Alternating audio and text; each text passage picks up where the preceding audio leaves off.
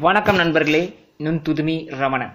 அமரர் பாலகுமாரன் அவர்கள் எழுதிய உடையார் அத்தியாயம் பத்து பாகம் ஒன்று. பஞ்சவன் மாதேவிக்கு வியப்பு தாங்கவில்லை. ஓடி வந்து ராஜேந்திரர் நெற்றியில் முத்தமிட்டார். இதைத்தான் நான் எதிர்பார்க்கிறேன் ராஜேந்திரா. இந்த வார்த்தைகள் உன்னிடமிருந்து வர வேண்டும் என்று நான் உள்ளுக்குள் ஏங்கி கிடந்தேன். எனக்கு மிகுந்த சந்தோஷம். தஞ்சை மட்டுமல்ல பழையாறைக்கும் போய் அங்குள்ளோரையும் பார்த்து விட்டு வா என்று வேண்டுகோள் விடுத்தார். நாற்பது வீரர்கள் துணையோடு பழையாறைக்கு போய் நகர்வலம் வந்து மீண்டும் தஞ்சைக்கு வந்த ராஜேந்திரரை பற்றி ஊர் முழுவதும் பாராட்டி பேசிக் கொண்டிருந்தது. நடுநடுவே பஞ்சவன் மாதேவியையும் மனமாற வாழ்த்தியது. ஒருமுறை அந்த புறத்தில் நூறு பெண்களுக்கு நடுவே செம்பியன் மாதேவியார் பஞ்சவன் மாதேவியை அழைத்து எதை காட்டி என் பேரன் ராஜராஜனை மயக்கினாய்? என்று கேட்க எல்லோ பெண்களும் திடுக்கிட்டு பஞ்சவன் மாதேவியை பார்க்க பஞ்சவன் மாதேவி எழுந்து செம்பியன் மாதேவியை பணிந்து உடம்பு காட்டி உடையார் ஸ்ரீ ராஜராஜ தேவரை மயக்கினேன் என்று சொன்னார். எல்லா பெண்களும் சலசலத்து பேச செம்பியன் மாதேவியார் மெல்லியதாய் சிரித்து அதுதானே பார்த்தேன் என்று எகத்தாளமாய் கேட்டார். சரி எப்படி காட்டினேன் என்று நீங்கள் பார்க்க வேண்டாமா? என்று செம்பியன் மாதேவியை பஞ்சவன் மாதேவி கேட்க செம்பியன் மாதேவி திகைத்து போனாராம். என்ன சொல்கிறாய்?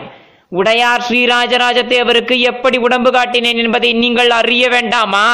என்று மறுபடியும் தெள்ள தெளிவாய் உறுதியாய் பஞ்சவன் மாதேவி கேட்க அந்த கூட்டம் திகைத்து போயிற்று. பஞ்சவன் மாதேவி இடுப்பு சேலையை இறுக்கி கட்டி காலில் சலங்கைகள் மாட்டி நடுக்கூடத்திற்கு வந்து மறுபடியும் செம்பியன் மாதேவியை நமஸ்கரித்து தத்தித்தோம் தத்தித்தோம் தகிதினத்தோம் என்று ஜதி சொல்லி பஞ்சவன் மாதேவி ஆட ஆரம்பித்தாராம். விநாயக பெருமானை வணங்கி சுந்தரர் கதையை சொல்கிறேன் என்று பாட ஆரம்பித்தாராம். சங்கிலி நாச்சியாரின் சத்தியத்தை மீறி சுந்தரர் திருவெற்றியூர் எல்லையை தாண்டி திருமுல்லை வாயிலுக்கு வர அவருடைய கண் பழுதடைந்து விடுகிறது. பார்வை போய் விடுகிறது. சங்கிலியின் சத்தியத்திற்காக என்னுடைய கண்களை பறித்துக் கொள்கிறாயே நீயே திரு நீயே மெய்ப்பொருள் நீயே செல்வம் உன்னுடைய தாள்களையே எப்பொழுதும் இறுகி பற்றி கொண்டிருக்கிறேனே என்னை இப்படி சோதிப்பது நியாயமா? என்று சுந்தரர் இறைவனோடு லேசாக சண்டையிடுவதை அவருடைய பதிகம் பாடி பஞ்சவன் மாதேவின் நடனமாடி காண்பித்தார். சங்கிலியின் சத்தியத்தை மீறியதற்காக நீ என் கண்களை கொண்டது நியாயம்தான். ஆனாலும் என்னால் நடக்க முடியவில்லையே அப்பா என்று வருத்தப்படுவதை இன்னும் அழகாக அபிநயித்து காட்டினார். மற்ற நான் பெற்றது ஆறுபெற வல்லார் வள்ளலே கள்ளமே பேசி குற்றமே செய்யினும் குணமெனக் கொள்ளும் கொள்கையால் மிகைப்பழச் செய்தேன். என்று பஞ்சவன் மாதேவி பாடி அதற்கு விளக்கம் சொல்லி மறுபடியும் நடனமாடத் துவங்கினார். உன்னால் நான் பெற்ற நன்மைகளை வேறு யார் பெறக்கூடியவர்? அருள் செல்வத்தை அளவில்லாது அளிக்கும் வள்ளலே உன் அடியவர் வஞ்சனையுள்ள பேச்சுகளை பேசி குற்றமுள்ள செயல்களை செய்யினும் நீ உன் கருணையினால் அவற்றை குணமாகவே கொள்கிறாய்.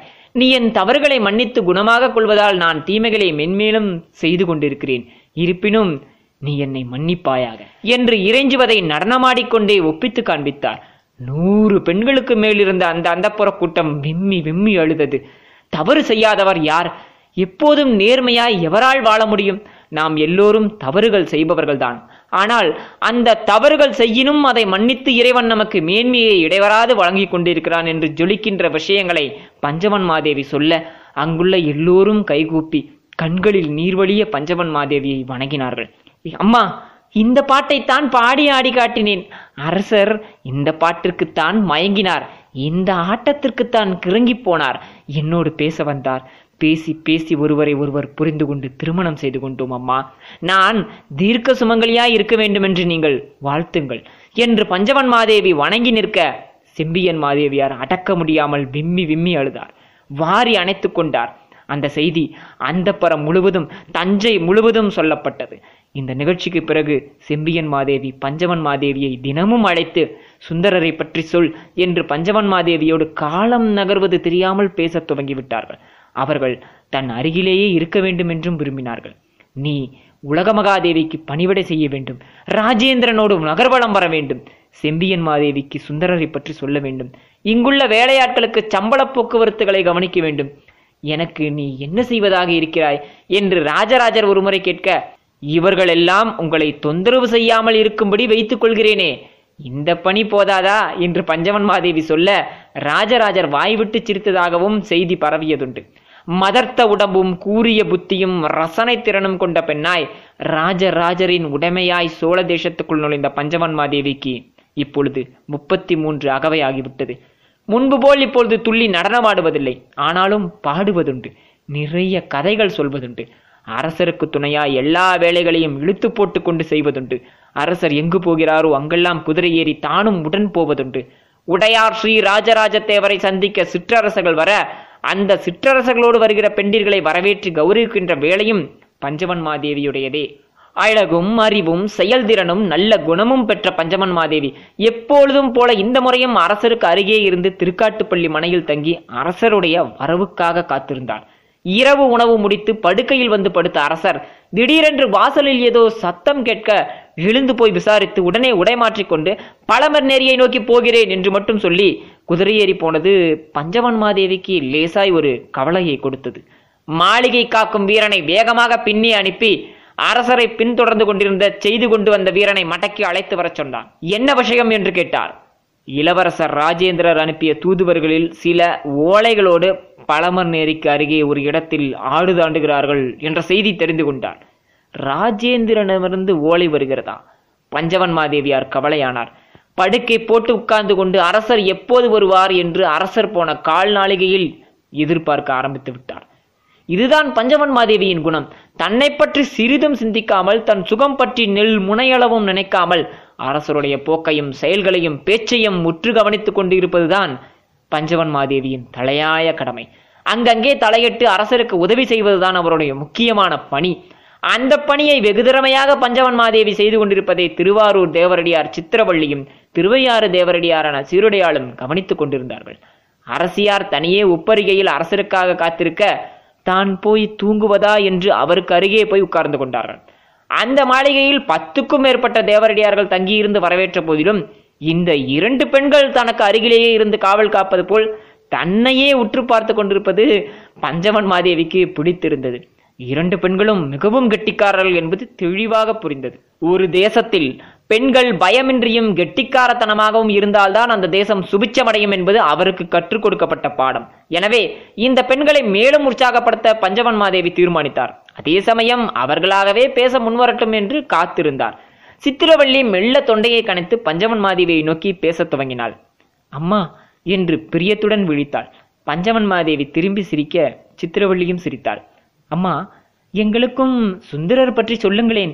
செம்பியன் மாதேவியை நீங்கள் சுந்தரர் கதை சொல்லி மயக்கியது தஞ்சை முழுவதும் தெரியும். சுந்தரர் கதை நீங்கள் சொல்வது போல வேறு யாராலும் சொல்ல இயலாதாம். எனவே உங்கள் அருகே இருக்கின்ற இந்த நேரத்தை சுந்தரர் கதை கேட்கும் நேரமாக நாங்கள் மாற்றிக்கொள்ள விரும்புகிறோம். உங்களுக்கு ஆட்சேபனை இல்லையெனில் உங்கள் மனம் வேறு பிரச்சனைகளில் எதுவும் ஈடுபடவில்லை எனில் தயவு செய்து எங்களுக்காக சுந்தரர் பெருமான் கதையை சொல்கிறீர்களா? சரி உங்களுக்கு சுந்தரர் பற்றி சொல்கிறேன். பதிலுக்கு நீங்கள் எனக்கு என்ன செய்வீர்கள்? பஞ்சவன் மாதேவி இரண்டு பேரையும் கூர்மையாக பார்த்து கேட்டார். நீங்கள் என்ன சொன்னாலும் செய்கிறோம் அம்மா. இரண்டு பேரும் ஒரே குரலில் கூவினார்கள். எது வேண்டுமானாலும் செய்வீர்களா? ஆமாம் அம்மா உங்களுக்காக உயிரை கொடுக்க கூட நான் சித்தமாக இருக்கிறேன் சித்திரவள்ளி வேகமாக பேசினாள். அடி போடி உன்னுயிர் எனக்கு எதற்கு? அதை வைத்துக்கொண்டு நான் என்ன செய்வது? உடம்பால் ஏதேனும் செய்ய வேண்டுமா அம்மா? எதிரே உட்கார்ந்து கொண்டிருந்த சீருடையாள் புரிந்து கொண்டு கேட்டாள். ஆமாம் சீருடையாள் நடனமாட வேண்டும். இடையராது மக்களுக்கு நடுவே போய் நடனமாட வேண்டும். வெறும் துள்ளல் நடனமாக இல்லாமல் உடல் இச்சையை பற்றி பேசுகிற பாடல்களாக இல்லாமல் நாட்டிய நடனமாக ஆடுவதை நாம் கைகொள்ள வேண்டும். சித்திரவள்ளி என்றால் ஒரு நாடகம். சீருடையாள் என்று சொன்னால் ஒரு நாடகம் என்று மக்களிடையே பிரபல்யமாக வேண்டும். நான் சொல்லுகிற இந்த சுந்தரமூர்த்தி நாயனார் கதையை நீங்கள் நடனமாக நாட்டிய நாடகமாக மாற்றி எங்கெல்லாம் மக்கள் குழுமி இருக்கிறார்களோ அங்கெல்லாம் மறுபடி மறுபடி ஆடி அவர்களுடைய வாழ்க்கையை அவர் இறைவன் மீது பாடிய பாடல்களை பிரபல்யப்படுத்த வேண்டும். செய்வீர்களா? நிச்சயம் செய்கிறோம் அம்மா. அவர்கள் தரை மீது மெல்ல அடித்து சத்தியம் செய்தார்கள். அந்த இடத்தில் ஒரு மௌனம் நிலவியது.